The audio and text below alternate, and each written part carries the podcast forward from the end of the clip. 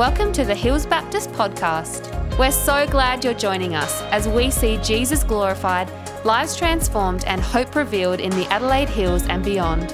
We hope you enjoy this message.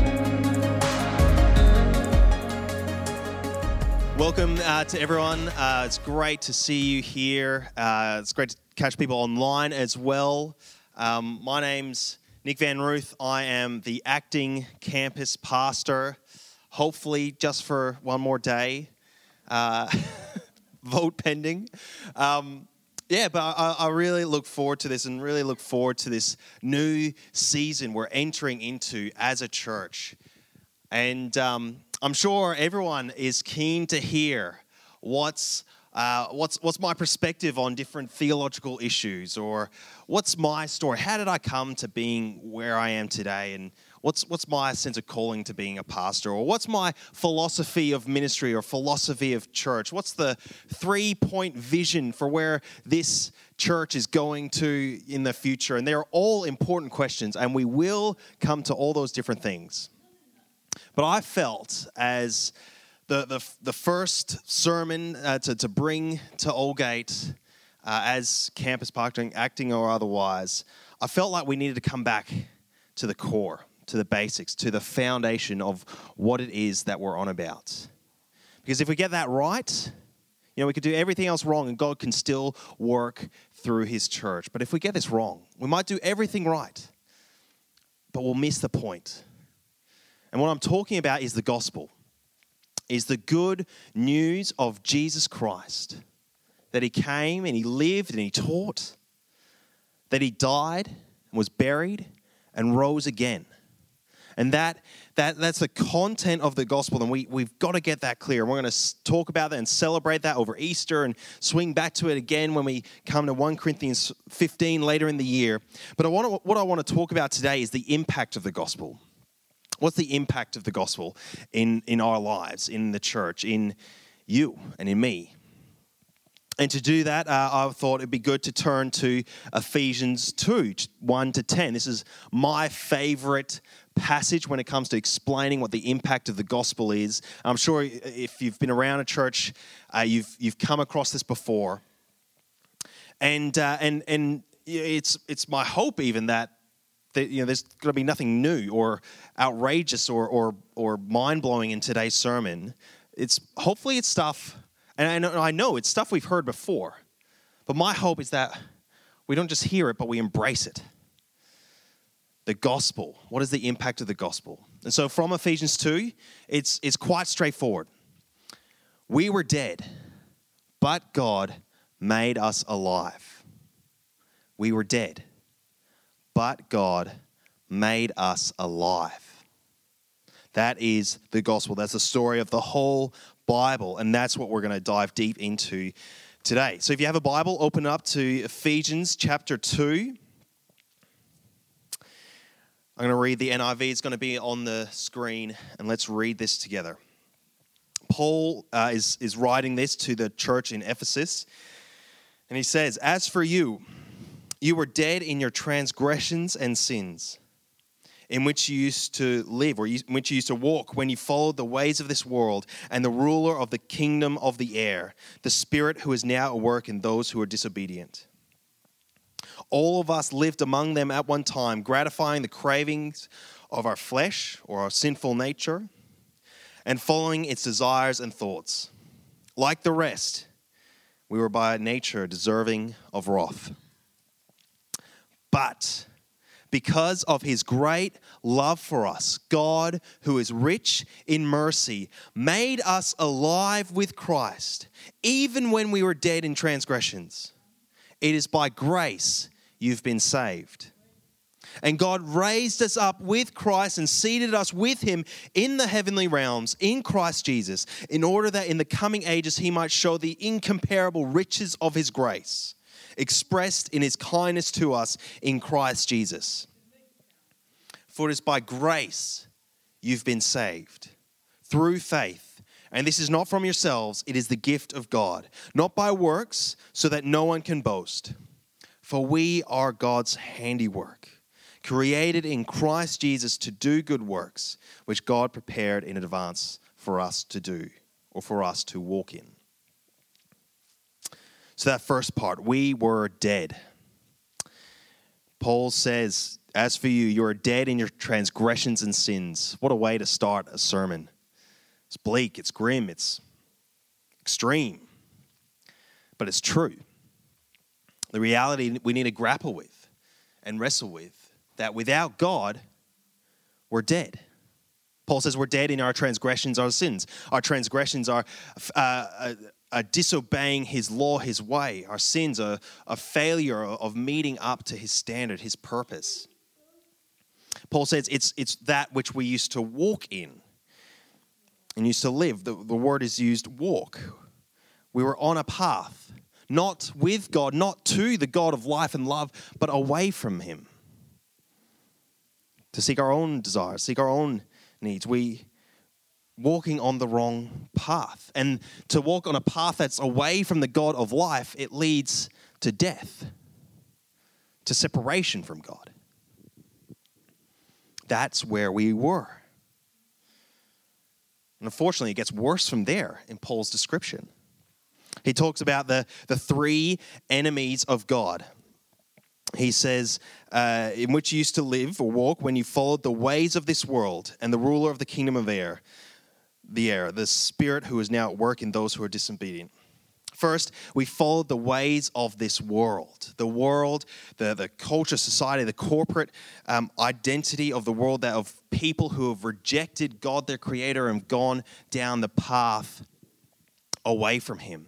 The world that says you don't need to worry about all this sin stuff. It doesn't matter. Just be who you are. It's okay.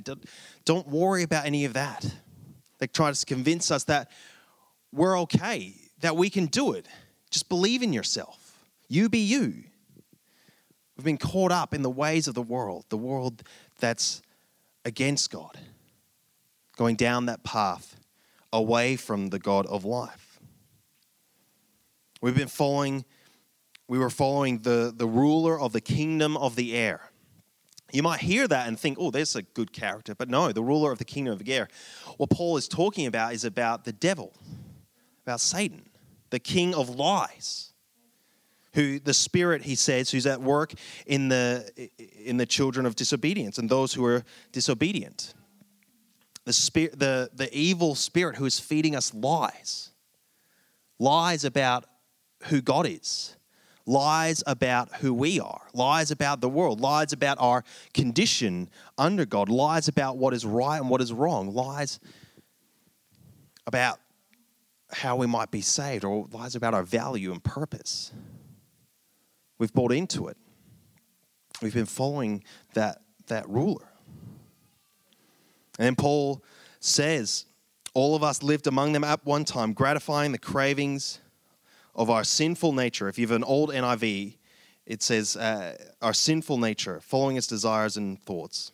Other translations say flesh. And I've got a little bit of niggle with the translation sinful nature, because I get what they're saying, but it kind of gives us plausible deniability when it comes to sin. Because what's causing me to sin is this small part of me over here that's my sinful nature, and that's what's causing me to sin. That's the problem with me. Whereas I'm over here, and I'm just encumbered by this sinful nature. But that's not what Paul's describing. That's not what Paul's talking about.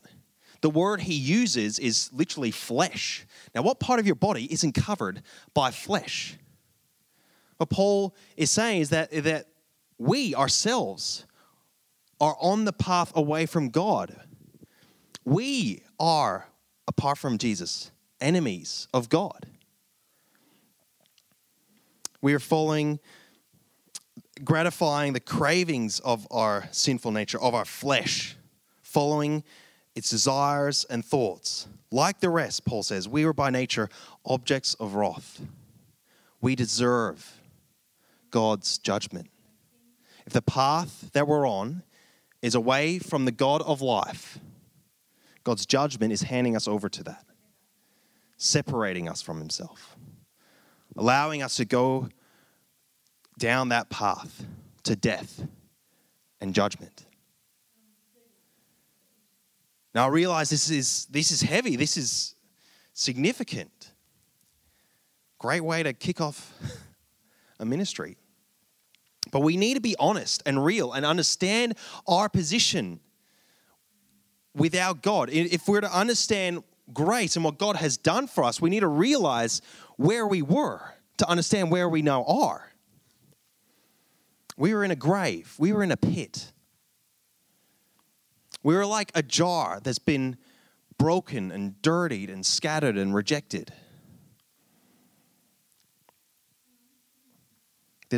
There's no way we can save ourselves. That's who we are.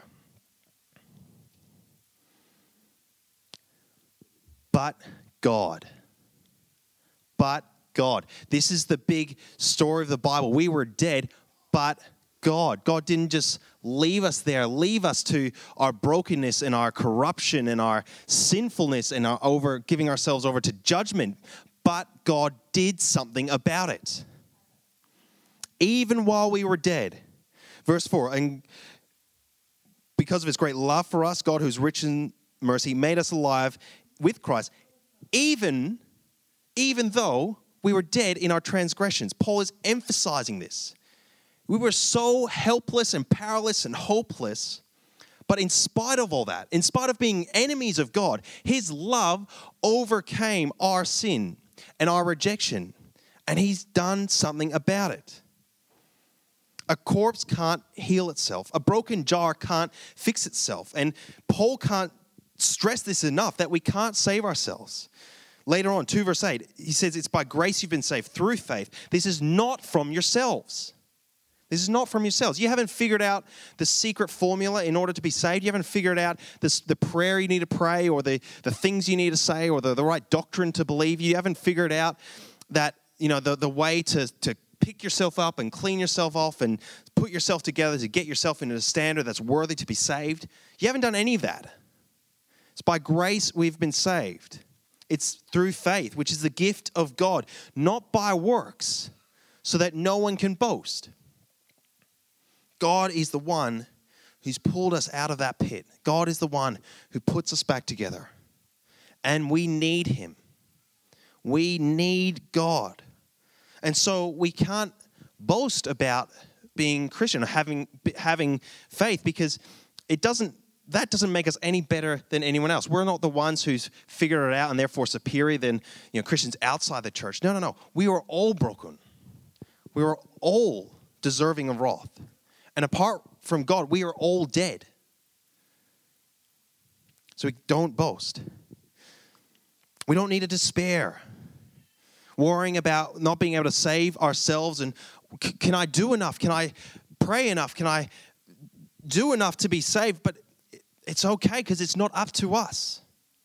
It's not up to us to live up to a certain standard in order to be worthy of God's salvation. He's given us his salvation. He's given us his grace. He's given us faith in his Son. We don't need to despair. We don't need to resist his gift, thinking that we're not good enough. We're not worthy of God's gift of faith and grace. Well, do you know what? We're not. We're not worthy. And that's the whole point of grace. It's that God gives us what we're not worthy of. And he saves us from the wrath that we deserve. That is grace. Being saved from ourselves. So we were dead. But God, what did he do? He made us alive. He made us alive. What we see in this, the rest of this passage is Paul is describing gospel transformation, the change that comes from the work of God in the lives of the Christian. And as I've been looking over this passage over the last week, I've been blown away and noticing so many contrasts, all these changes and transformations that happen. The first is we were dead, but God made us alive. We were dead, and a corpse can't do anything, but God didn't leave us there. He's made us alive.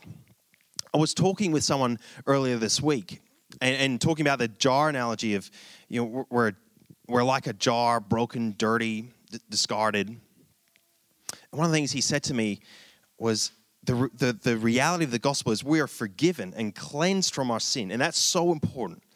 And so powerful and profound that God would forgive us our sins. But that's not all of it. It's like this jar, it's dirty. Not only has God cleaned the jar, so it's no longer dirty, but he's put it back together. He's restored it. He's remade it. He's taken what was broken and made it whole. He's taken what's dead and made it alive. We're given life. And that's why the resurrection is so important. And why Easter Sunday, we celebrate the resurrection of Jesus.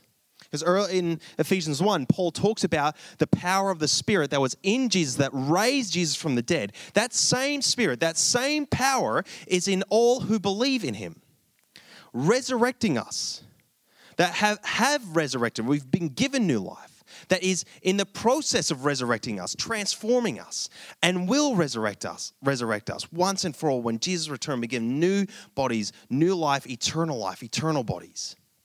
It's the power of the resurrection. And that's what we're going to be talking about Easter Sunday. I've got to save some of it for then. The next contrast I notice is we deserve judgment, but we're given salvation. We're deserving of judgment. We're on the wrong path. We're enemies of God. Yet it's by grace we are saved.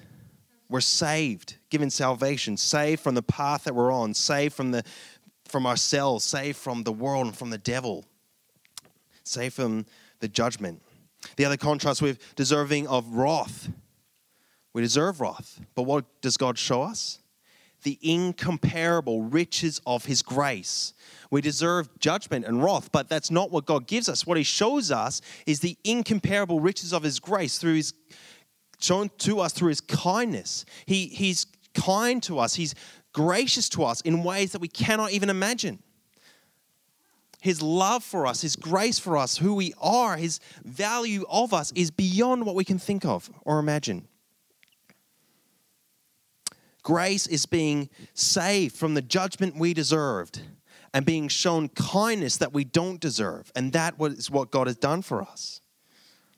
The next contrast that I noticed was before we were following the ways of this world and following the ruler of the kingdom of this air to now having a seat at God's table. Verse 6, and God raised us up with Christ, raised us up, but didn't stop there. And he seated us with him in the heavenly realms in Christ Jesus. So God raised us from the dead and then seated us with Christ in the heavenly realms. And the first image that came to my mind is family dinner.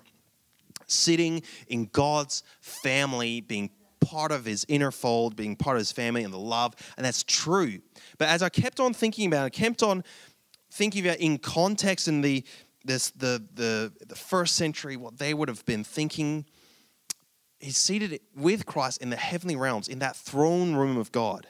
This is talking about God as king, Jesus as king. And so the table he's bringing us onto is the king's table, is the ruler's table. So that made me think of King Arthur and the Knights of the Round Table.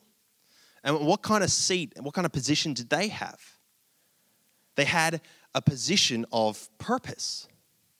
They were brought onto the table. They were a knight. They were a soldier. They had purpose. The king's agenda. That's what they gave their lives to. They had a position of power, of authority, as being in the king's inner circle. They had a position of friendship, of intimacy. This is his inner circle. Is his main people. His closest group. The fiery core of the kingdom. That's the kind of position that God has brought us into. Seated with Christ in the heavenly realms. A position of purpose, of power, of friendship. The other contrast we see is from walking in our transgressions and sins, walking on that path, to being recreated, God's workmanship, to walk in the good works that God has created us to do. In verse 10, for we are God's workmanship, created in Christ Jesus to do good works, which God prepared in advance for us to do. Like literally it says, for us to walk in. It's that throwback to verse 1 where we're walking in sin and transgression. Now God has given us another path, another purpose, another means by which we live, we walk. And that's the good works that he's prepared for us. Works that bring peace and goodness and justice and mercy to the world. Good works that we might live according to God's purpose, walk along his path into what he has in store for us. That's the work of grace. Giving us graciously what we don't deserve, saving us from ourselves, and bringing us to a place on God's table, a place in his kingdom of purpose, of value. And that grace isn't cheap. It cost Jesus his life. We think of this jar, that what we were, broken, dirty, discarded. But God has picked us up. We've been cleaned, forgiven. We've been put back together. He's restored our lives and given us new life.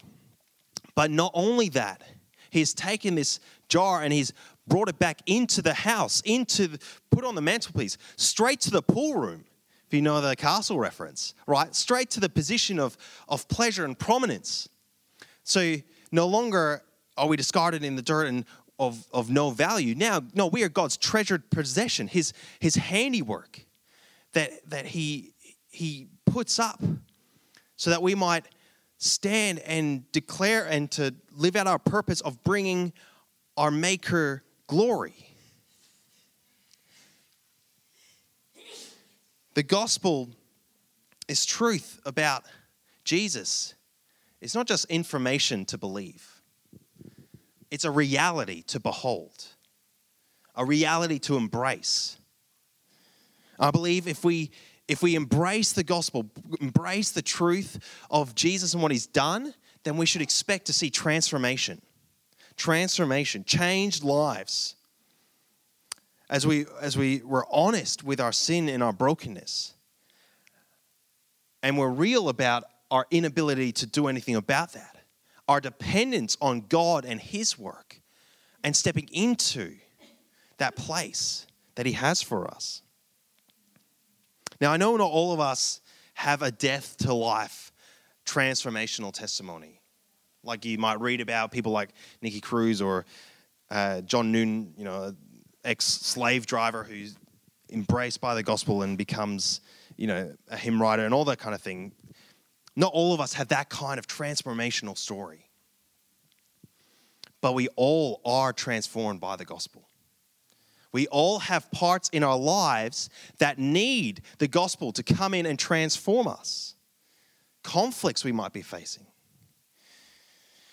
Selfishness and this desire to get our way over others, or a desire for the world's approval, or to be popular and liked at whatever cost. A tendency to manipulate and scheme and walk over others to get what we want first. Anger and resentment towards people we disagree with, or even our friends, even our family.